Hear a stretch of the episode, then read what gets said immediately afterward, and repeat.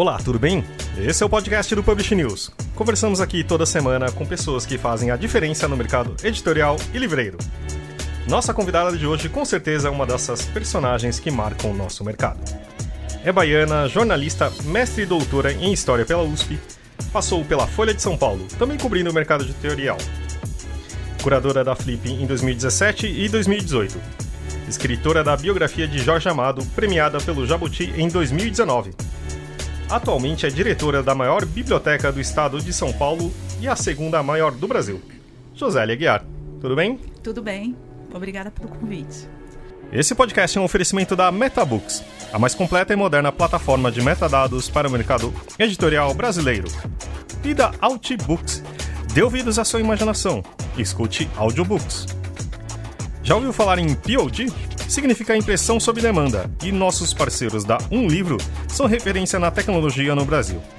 Permite vender primeiro e imprimir depois, reduzindo custos com estoque, armazenamento e distribuição. Deixe seu catálogo 100% disponível e não perca nenhuma venda. umlivro.com.br Esse é o programa do dia 2 de março, gravado no dia 20 de fevereiro. Aqui é Fábio Rara e para falar com Josélia Guiar, vamos ter Leonardo Neto, Talita Facchini e Luciana Souza. Finalmente, né, José? Faz tempo que a gente tá querendo te trazer aqui. e eu tô super feliz que você que esteja bom, aqui. Que bom, que bom que vocês toparam me convidar de novo. Essa agenda muito, muito lotada, muitos compromissos. É que no ano passado é, eu entrei na, na Mário É. e tem muita novidade nessa minha nova função, porque não é apenas um trabalho, de, diria, de, de curadoria. Essa parte de curadoria é 30% que eu faço, 70% é a gestão da biblioteca. Com uma envolve- programação. É, não, a programação é 30%. A gestão é todos os outros assuntos, tipo é, o defeito no elevador, sabe? É, é, coisas desse tipo. E aí, é, quando o Léo fez o convite, é, além de eu, eu tinha acabado de entrar na Mário, eu estava terminando o doutorado. Eu tinha que terminar de escrever.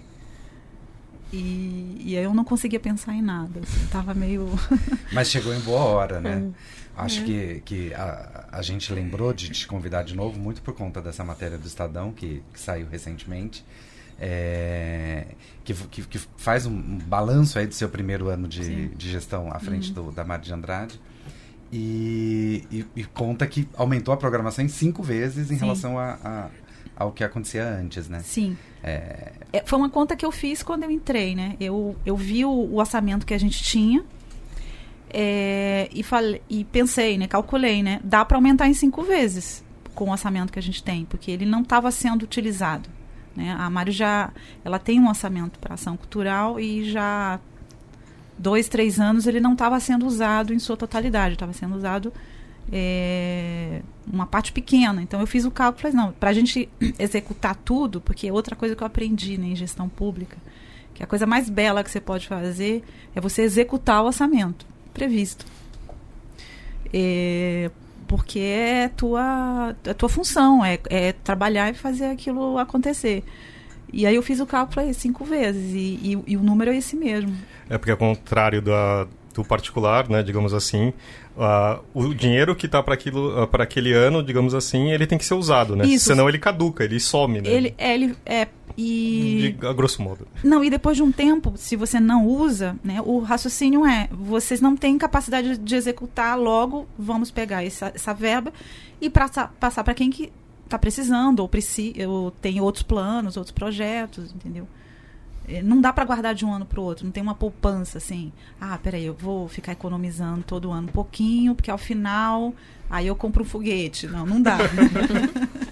E, e você deu uma, uma cara nova para Mário, levando saraus ali para dentro, levando uma, uma coisa mais popular, por assim dizer, é, do, que, do que vinha sendo feito antes, né? Aham. Você quer falar um pouquinho disso? Isso, eu acho que tem a ver com a minha trajetória também. Eu, eu comecei a fazer entre livros antes, né? Antes mesmo né, de, de tudo né, começar. E era uma revista que, que tinha a ideia né, de falar de literatura para um grande público. Não era. Às vezes eu acho. Hoje, revendo né, a coleção, a Entre Livros circulou de 2005 a 2008. eu acho que a gente ainda, às vezes, sem querer, fazer alguma coisa para um grupo menor. Hoje eu avalio que ela poderia ser até um pouco mais acessível. É, porque essa é a grande dificuldade nossa, né? Saber a medida, porque como a gente, é, em geral, que trabalha com livro, é um leitor é, bastante avançado, né? Quer dizer, que, que, que, já acompanha, que entende e tal, a gente às vezes perde um pouco a medida do que não é acessível, né? E, e, tenho que agradecer muito, sobretudo, ao Ale Youssef, que me fez o convite. Então, quando ele me fez o convite, para Mário, ele também tinha essa, essa pauta, né? Vamos, vamos colocar saraus slams, né? Vamos fazer uma programação é, aberta a todos. Então, quer dizer, houve uma sintonia muito grande entre o que eu, o que eu podia fazer, o que eu desejava fazer e o, o propósito dele. Só deixa eu abrir um parênteses aqui. Uh, também saiu uma matéria, um publicista faz pouco tempo, da relação de que os americanos estão indo em eventos culturais, digamos assim, em passeios culturais, é onde eles frequentam mais são as bibliotecas. Sim. Principalmente também porque existe um, acho que um novo novo, não sei dizer, mas um conceito diferente de biblioteca. Não é só um repositório de livros onde, sim. Uhum. Você pode e acho que a Mário está bem nesse nesses termos, né? O que que, o que, que é uma biblioteca para você? É, a biblioteca é um lugar que acolhe o conhecimento e acolhe pessoas que buscam conhecimento. É, e o que eu estou falando é, já é resultado do que eu venho lendo a respeito, é, ou seja, dentro da, da área, né, das pessoas que estudam, é, isso, isso é, não há dúvida. Né? Uhum. Quer dizer, esse conceito já realmente é, avançou, né? É, fala-se muito em bibliotecas vivas, né? É, e tem também muito uma discussão de que a biblioteca é um espaço de cidadania, né? O espaço, o maior espaço de cidadania possível, porque uhum. você entra lá, independentemente de quem você é, se você votou em A ou B, se você tem tal religião ou se você gosta de. Se você veste preto ou, ou, ou ouve tal tipo de música, ou pinta o cabelo, sei lá de que cor, você é acolhido. Porque você quer ler um livro, ou lá mesmo consultar esse livro, ou levar emprestado, se você tiver como fazer a carteirinha.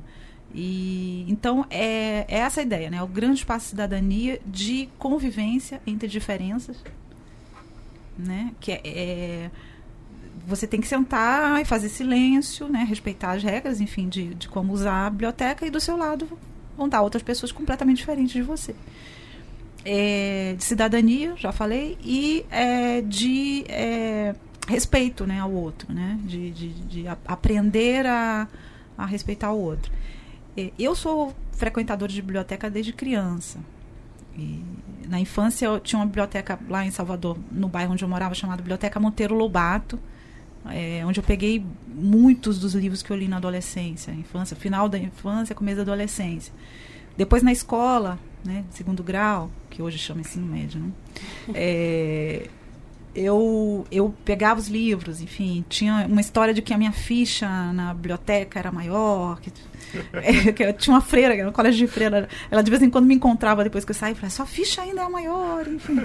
É, então eu tenho muito orgulho, assim, de, dessa, dessa relação com a biblioteca.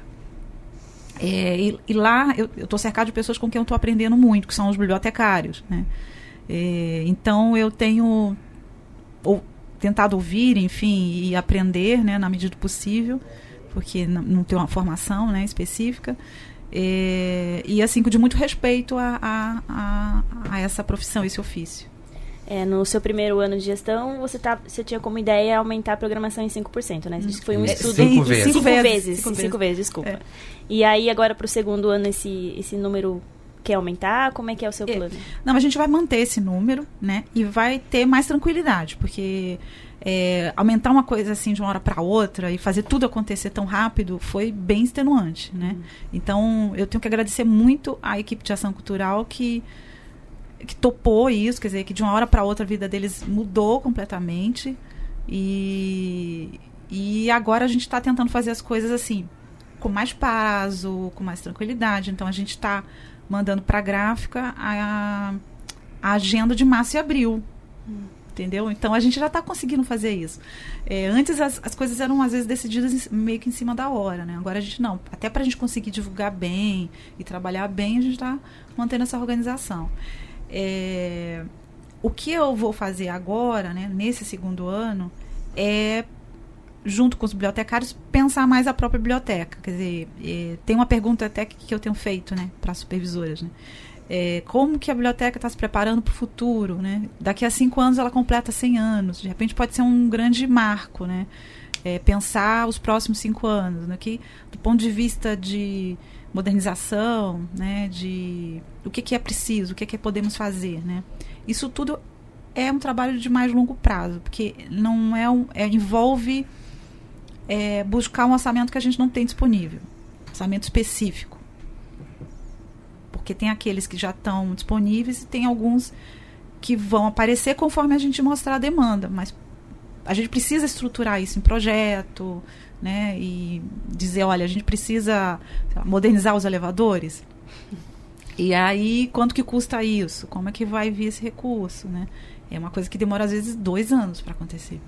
Entre fazer todo o processo, enfim, as coisas no, na gestão pública têm um tempo mais alongado, porque passa por é, jurídico, passa por é, orçamento para o ano seguinte, né? Quer dizer, uma coisa, ah, eu quero fazer isso agora, esse ano não, não dá, porque o orçamento não está previsto, né? Então, muita coisa você planeja só para fazer no ano seguinte. E, e Josélia, cê, é, a gente falou da, do tamanho da, da programação que cresceu, né? Uhum. Mas em termos de visitação, cê, a gente tem esses números? A gente tem números, é, também aumentou. É, a gente está tentando fechar esses números é, com mais precisão, mas está dando em torno de 40%.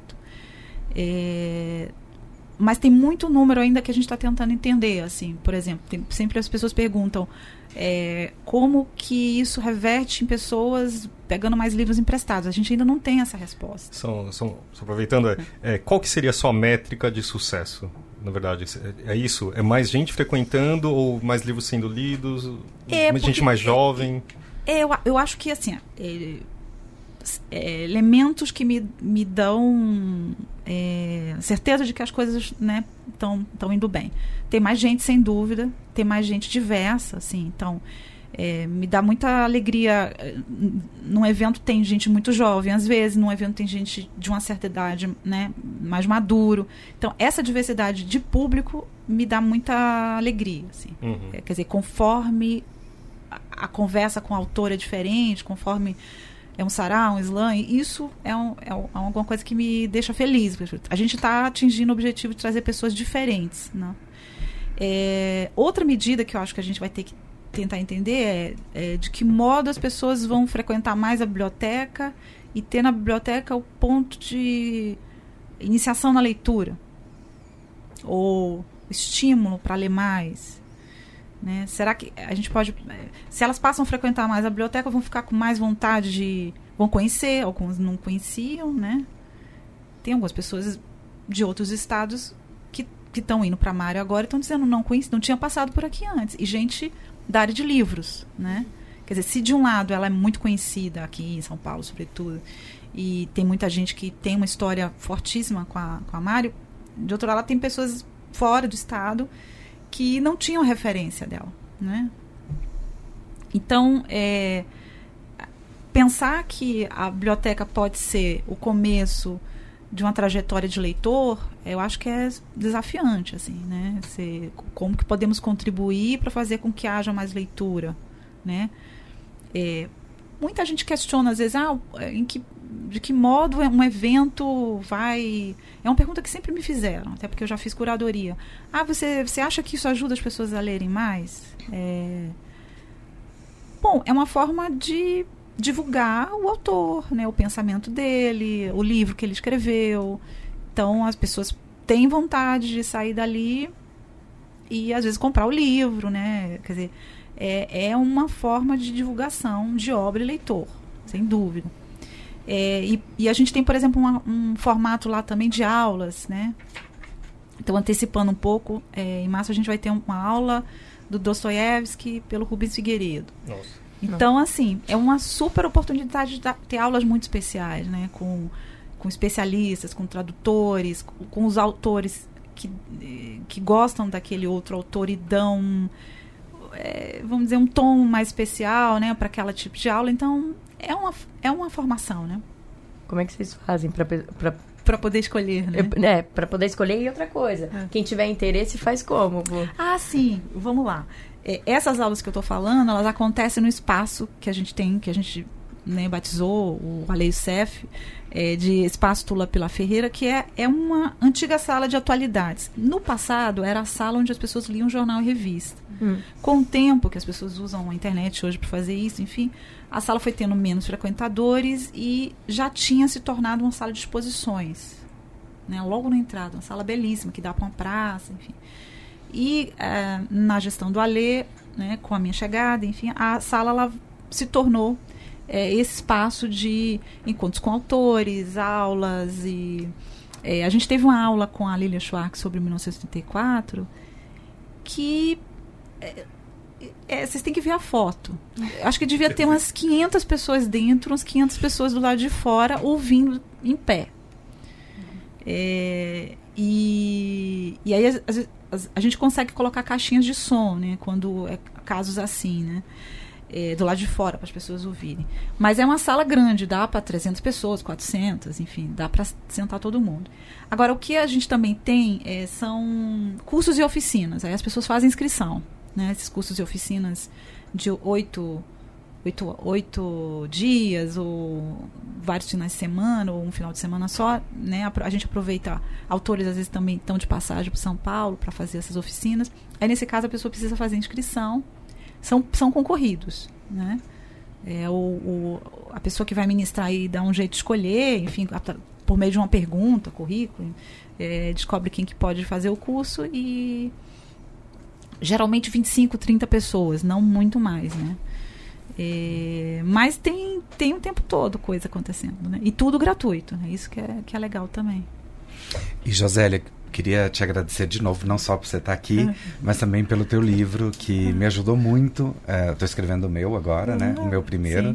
É, e ele me ajudou muito a entender o mercado editorial é, na segunda metade do, da década de 30, de 1930, para entender como é que a Schmidt veio Sim. e desapareceu, e, e, e Ariel, uhum. e como é que foi a, a, o surgimento do, do, do Zé Olímpio, Olímpio, né? Isso me ajudou muito e, e te cito muito no meu ah. livro, super obrigado. Ah, eu que agradeço. E aí, então, eu queria, depois desse agradecimento, falar um pouquinho sobre o livro, né? Acho que foi um ano muito especial para você.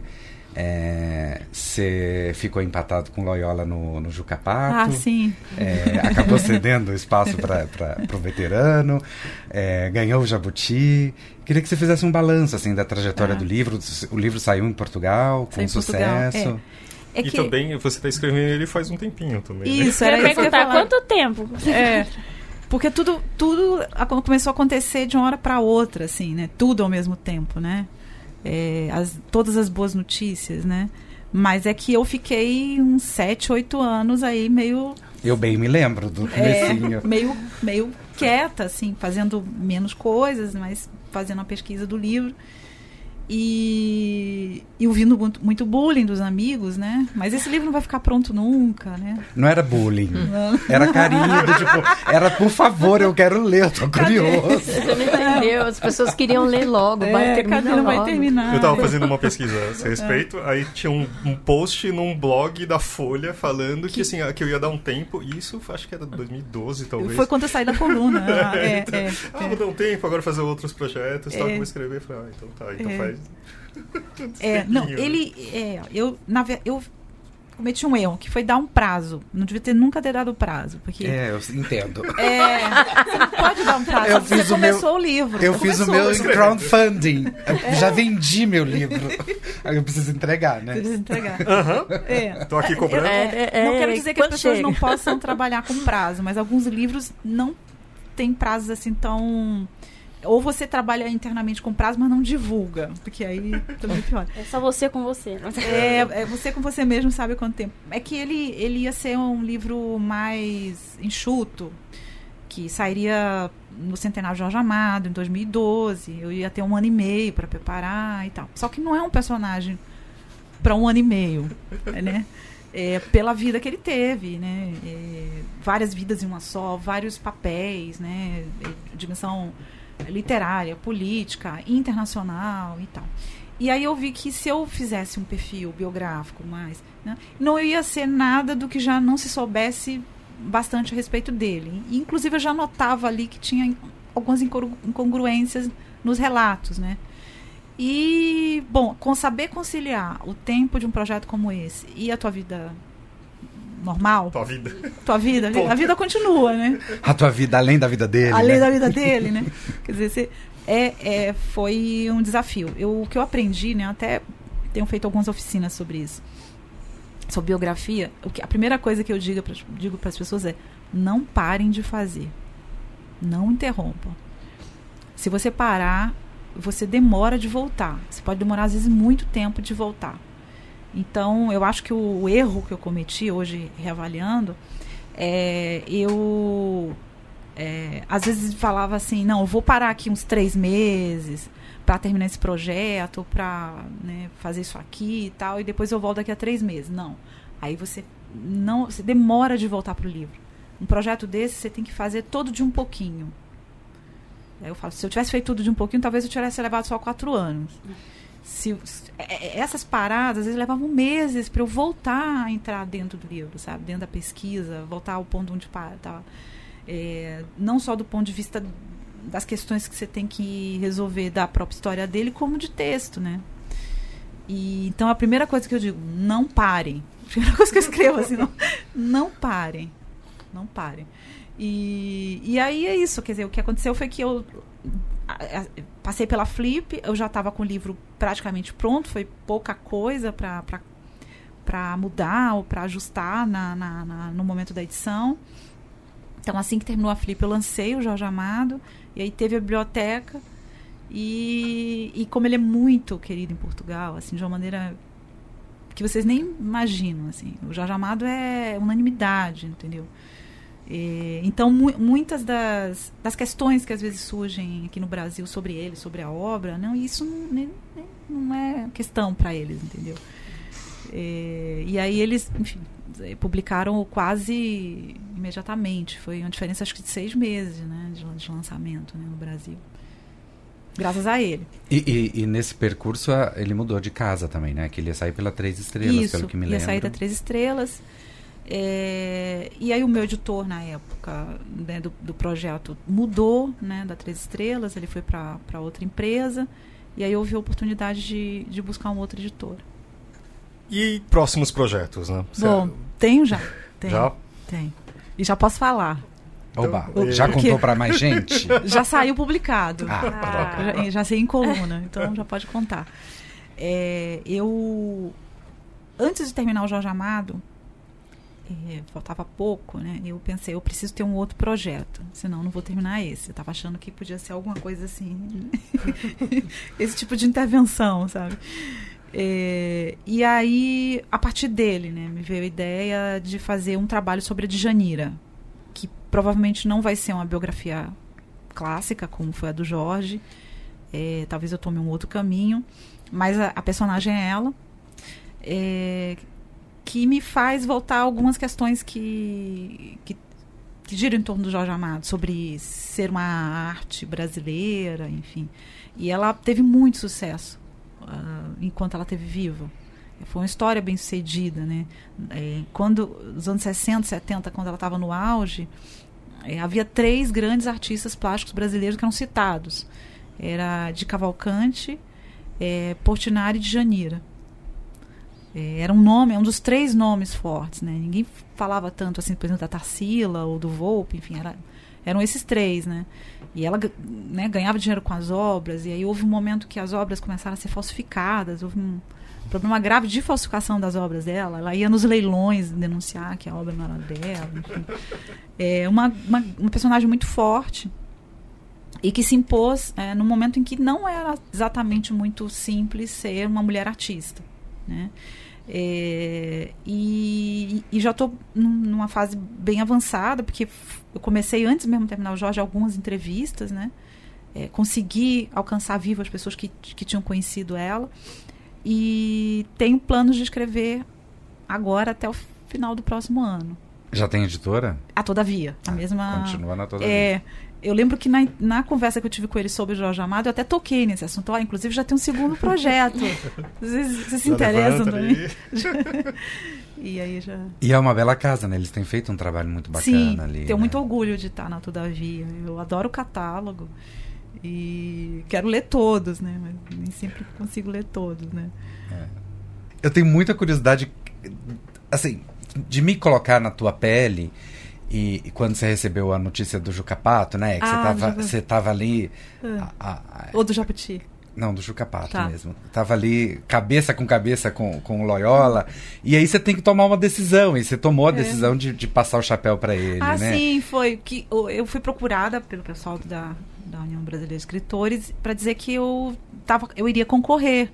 Né? Aí eu entendi que, mas como assim eu vou concorrer com ele? Mas eu tenho que concorrer com ele, eu não posso, ele não pode ganhar por unanimidade. Aí eu tentei explicar porque ficava mais, né, bacana que ele ganhasse por unanimidade. Não, não, tem uma disputa, porque parece que é uma tradição, né, ter voto e tal. Aí eu falei, ah, não, tá cedo pra eu ganhar. deixa, eu- deixa eu fazer mais uns quatro livros, uns cinco livros, aí eu achei que não. E, e foi tranquilo. Você não, não- o seu ego não ficou ferido. Não, não. Não, pelo contrário, né? pelo contrário. Eu achei que, que não, que não era o momento. Mas é claro, eu achei que era o momento de eu ganhar o Jabuti, porque vai me ajudar pra caramba agora. É. O Jabuti é outra história. É, o Jabuti é porque tem esse livro, né? Quer dizer, eu acho que o Jucapata É a personalidade. personalidade, pela, pela tua obra, enfim, né? Eu, eu preciso ter uma, mais um- né, uma trajetória aí pela frente. Acho que só para. Acho que já, já conseguimos, né? Mas você falando de biblioteca de futuro, Ah. assim. eh, se o seu orçamento fosse infinito, qual que seria uma biblioteca do futuro dos seus sonhos? É, Bom, ela tem bastante mais tecnologia, essa biblioteca do futuro, né? É, tanto em termos de, de acesso, é, de pesquisa, né?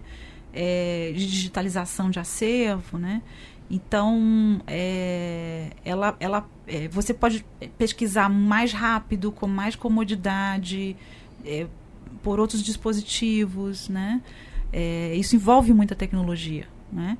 É, envolve também atendimentos muito mais personalizados, de nicho, quer dizer, é, equipes que possam atender de uma maneira Mais eficiente. mais- é, é com mais tecnologia mesmo, com mais possibilidade de fazer coisas é, sob medida para algum pesquisador. Isso já acontece, né? Isso já acontece. Uhum. Mas eu di- digo que a gente pode, tem como Avançar avançar sempre, enfim. E acho que com programação também, a gente sempre tendo um orçamento infinito, né?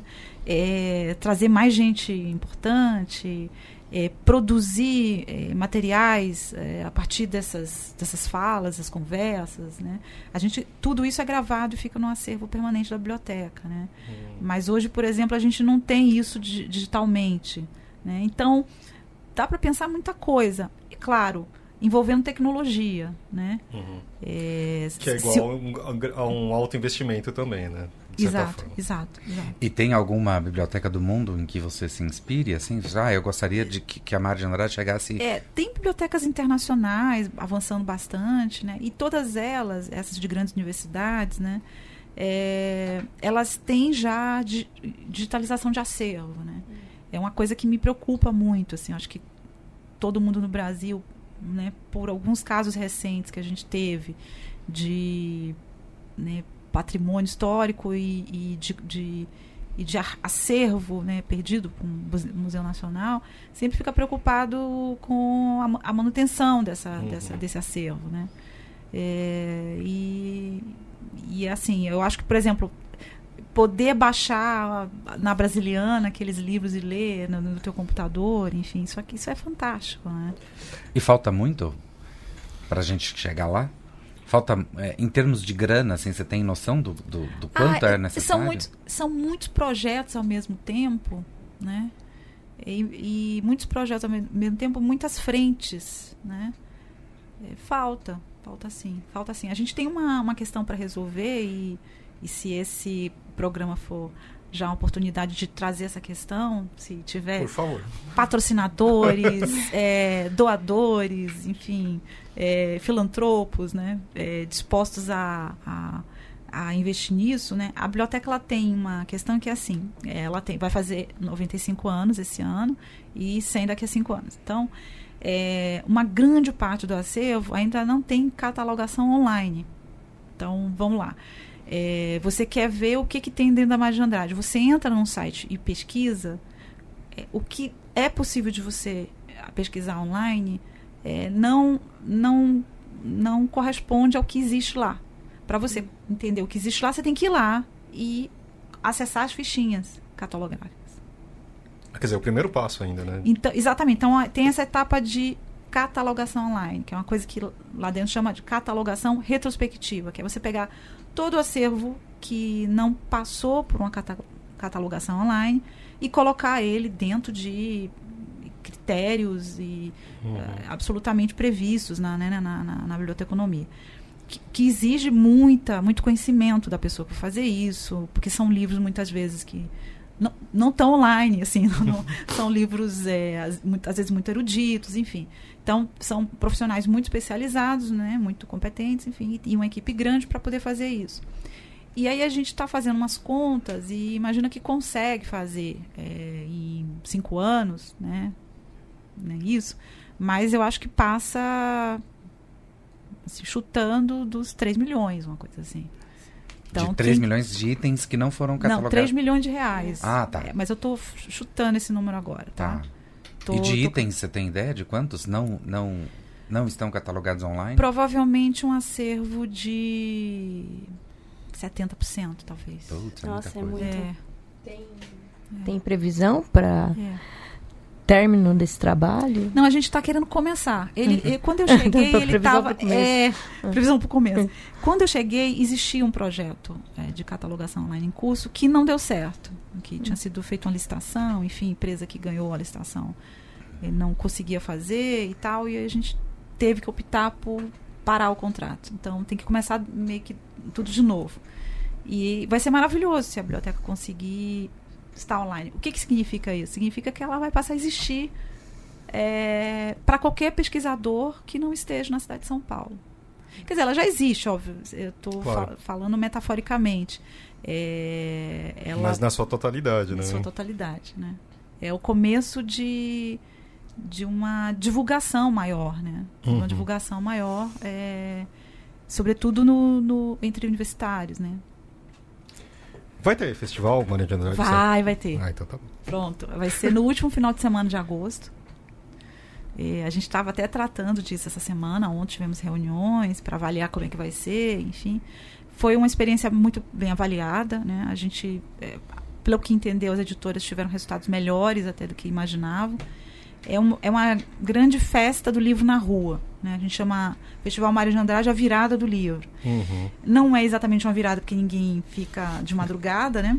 mas é um final de semana inteiro é com a, aquele trecho que vai da Mário de Andrade até o Teatro Municipal é, interditado com tendas né, de, de, de, de, de editoras, enfim. Então, uhum. isso, esse chamamento é via edital, né? É, algumas editoras perderam o edital, depois comentaram comigo, ah, você não, não chamou para participar, mas não é, é tem que ser pelo edital. Se lesse o Publish News, sabia que tinha um edital, que é. podia participar. É. E, e, assim, peço que leiam o edital para ver tudo que está lá descrito, qual uhum. que é uhum. o espaço, qual que, como que pode ser ocupado, né? O que, que, porque também as pessoas, depois de que descobriram que não, eu tenho que levar os móveis, como é que vai ser a, é, a contrapartida também, que é uma contrapartida que é toda me medida a, também com aconselhamento jurídico, quer dizer, com acompanhamento jurídico. E, mas assim, a, o retorno no, né, no, final, quer dizer, que foi uma grande surpresa, a gente fez em três meses o festival acontecer, o retorno de que foi uma boa experiência que vai continuar, e a ideia é que ele continue no calendário, né? Algumas cidades têm tradição, né, de de festas de livro organizadas pela, pelo município, não é? No Rio Grande do Sul nós temos algumas experiências assim de décadas, né? De décadas. E é uma, uma forma de chamar a atenção para o livro, né? Pra, na, na, o livro na rua, chamar a atenção das pessoas para para a importância de ler, de, de, de, conhecer os autores, as editoras, enfim. Ah, foi muito bacana mesmo. E agora vamos para o momento Metabooks? E a gente está aqui com o Ricardo Costa, da Metabooks. Tudo, tudo bem, Ricardo? Tudo bem, Fábio. Tudo bom aí, pessoal? E vamos falar de uma palavrinha nova e um pouquinho que chama Cima. Tima. O que, que é isso, Ricardo? Me ajuda. Tima, vamos brasileirar a palavra, né? Tema com TH, e aí os gringos falam, põe aquela linguinha no meio dos dentes, falam Tima. Uma maneira, uma padronização para categorização dos livros. É equivalente digamos assim, ao Bizac, que é um pouco mais conhecido do mercado brasileiro. Uh, especialmente quando a Amazon veio para o Brasil, o Bizac é um, um, campo obrigatório lá no, no preenchimento de, de metadados para poder entregar os livros na Amazon. Então, o editor brasileiro começou a ficar um pouco mais familiarizado com o Bizac. Mas o Tima é uma categorização um pouco mais ou mais globalizada, na verdade. O que, que é o BISAC? É, antes do TIMA, cada país ou vários países tinham seus padrões nacionais. Então, o BISAC foi desenvolvido nos Estados Unidos, o BIC foi desenvolvido uh, no Reino Unido uh, e assim por diante. Nós nunca tivemos um padrão brasileiro e acabamos adotando um pouco mais o BISAC mais recentemente.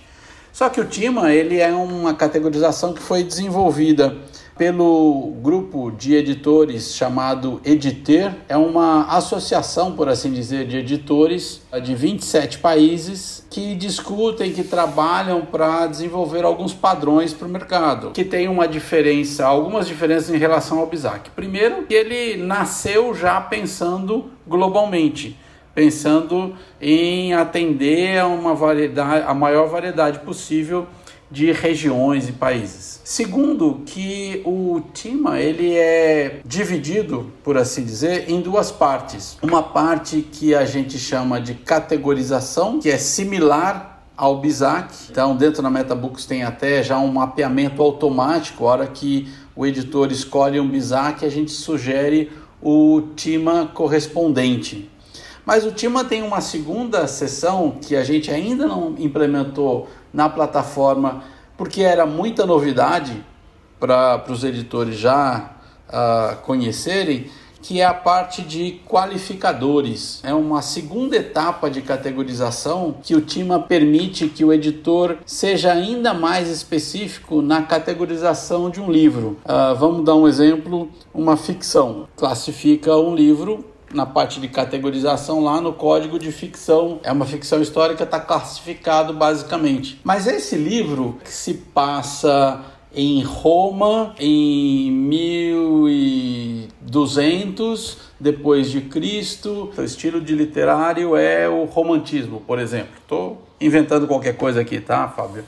Essas três questões, local, ano em que a história é situada e o estilo literário são qualificações que você pode ainda adicionar àquela categorização que você fez. É, é, bem legal, o Tima dá uma, uma possibilidade, traz uma possibilidade muito bacana de você entregar mais informação sobre aquele livro que você está querendo vender.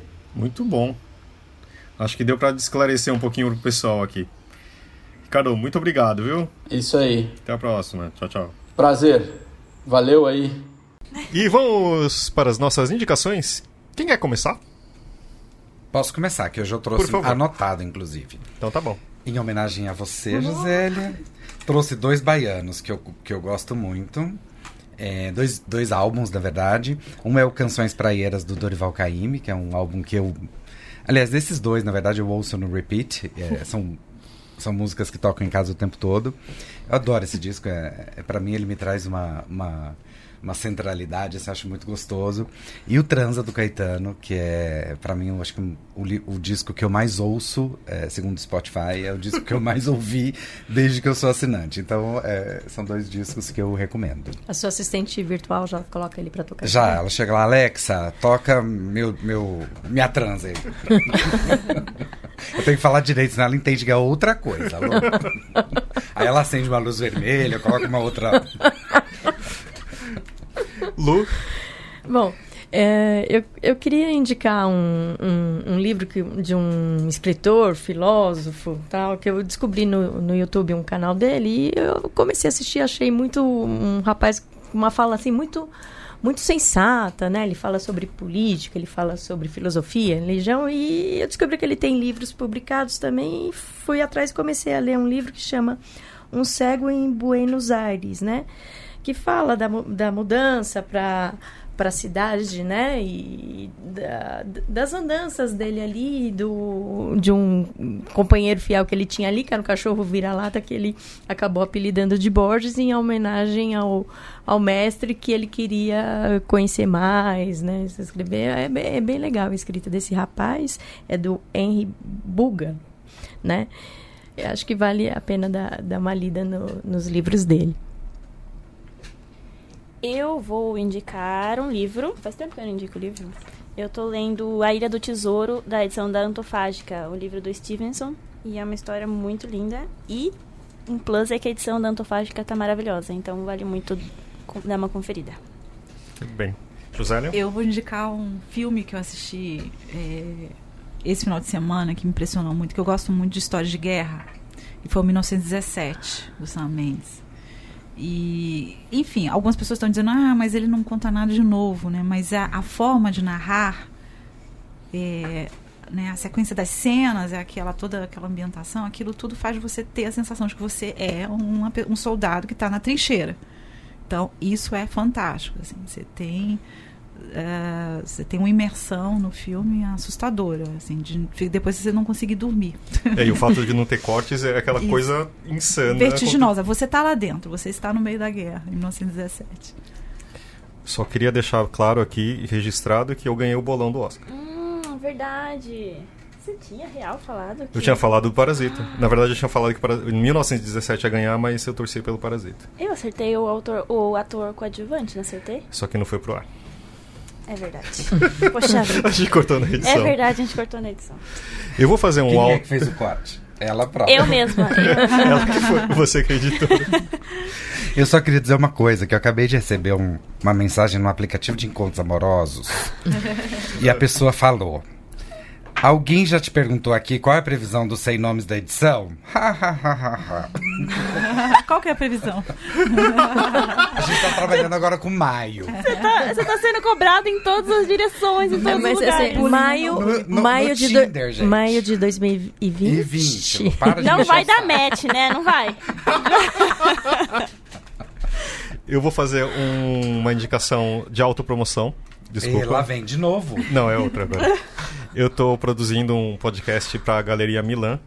A gente falou no primeiro episódio com o Paulo Pasta. Foi muito bacana. E agora tá saindo um episódio falando com o Rodrigo Andrade. Você tá dominando aquele quarteirão ali, né? Porque eles estão ali no. no- no- é cu com cu com Publish News, não é? Na rua de trás. É, diga- é, sim, é próximo. então procura lá o podcast da Galeria Milan. Tá bom? É isso então? Temos um programa agora? Agora temos um programa. Muito bem. Falta a indicação da Outbooks. É verdade. A indicação de, da Outbooks agora, Renata Moura indica O Poder do Hábito, de Charles Duhigg, narrado pelo Francisco Ramos. É isso aí, gente. Até segunda que vem. Até mais. Tchau. Até mais. Obrigado, Tchau. Obrigada, gente. Olá, ouvintes da Publish News. Meu nome é Renata Moura e hoje eu vou falar sobre um audiobook que mudou a minha vida, chamado Poder do Hábito. Esse audiobook fala sobre como nosso cérebro funciona 40% do dia é, no modo automático, apenas baseado em hábitos que foram construídos ao longo da nossa vida. É uma maneira que o cérebro encontra de economizar energia. É, e mesmo em tarefas que no início pareçam complicadas, depois de um tempo se tornam mais simples e requerem menos esforço, justamente por conta do hábito que foi sendo construído ao longo da vida, né? E entender como os hábitos funcionam são importantes para criar novos hábitos e para mudar os antigos que não agradam mais a gente. É, esse audiobook é da editora Objetiva e foi narrado por Francisco Ramos. Espero que vocês curtam ouvi-lo. Beijos e até mais. Enquanto Lisa passava pelas ruas esburacadas do Cairo num táxi e depois pelas estradas de terra que levavam à Esfinge, às pirâmides de Gizé e ao vasto, interminável deserto ao redor delas, sua autocomiseração cedeu por um breve instante. Ela precisava de um objetivo na vida, pensou. Algo pelo qual pudesse batalhar. Então, ela decidiu, sentada dentro do táxi, que voltaria ao Egito e faria uma trilha pelo deserto. Lisa sabia que era uma ideia maluca. Estava fora de forma, com excesso de peso e sem dinheiro no banco. Não sabia o nome do deserto para onde estava olhando, ou mesmo se uma tal viagem era possível. Nada disso importava, no entanto. Ela precisava de alguma coisa em que se focar. Lisa decidiu que se daria um ano para se preparar. E para sobreviver a uma expedição daquelas, tinha certeza de que precisaria fazer sacrifícios. Principalmente, ela teria que parar de fumar. Quando Lisa finalmente cruzou o deserto onze meses depois, só que numa excursão motorizada com ar-condicionado, junto com meia dúzia de outras pessoas, a caravana levava tanta água, comida, barracas, mapas, aparelhos de GPS e rádios bidirecionais que acrescentar um pacote de cigarros não teria feito muita diferença. Mas, no táxi, Lisa não sabia disso.